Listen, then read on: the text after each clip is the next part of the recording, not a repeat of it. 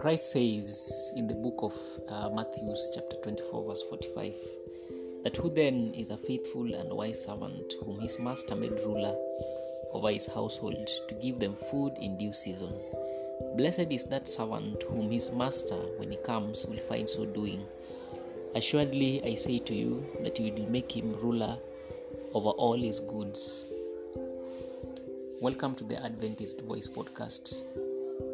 This is a podcast that seeks to do the will of God and seeks to fulfill the Great Commission, preaching from the coasts of Kenya in Africa and to the rest of the world. May it be a blessing to you and your family and your friends until Jesus comes. Amen.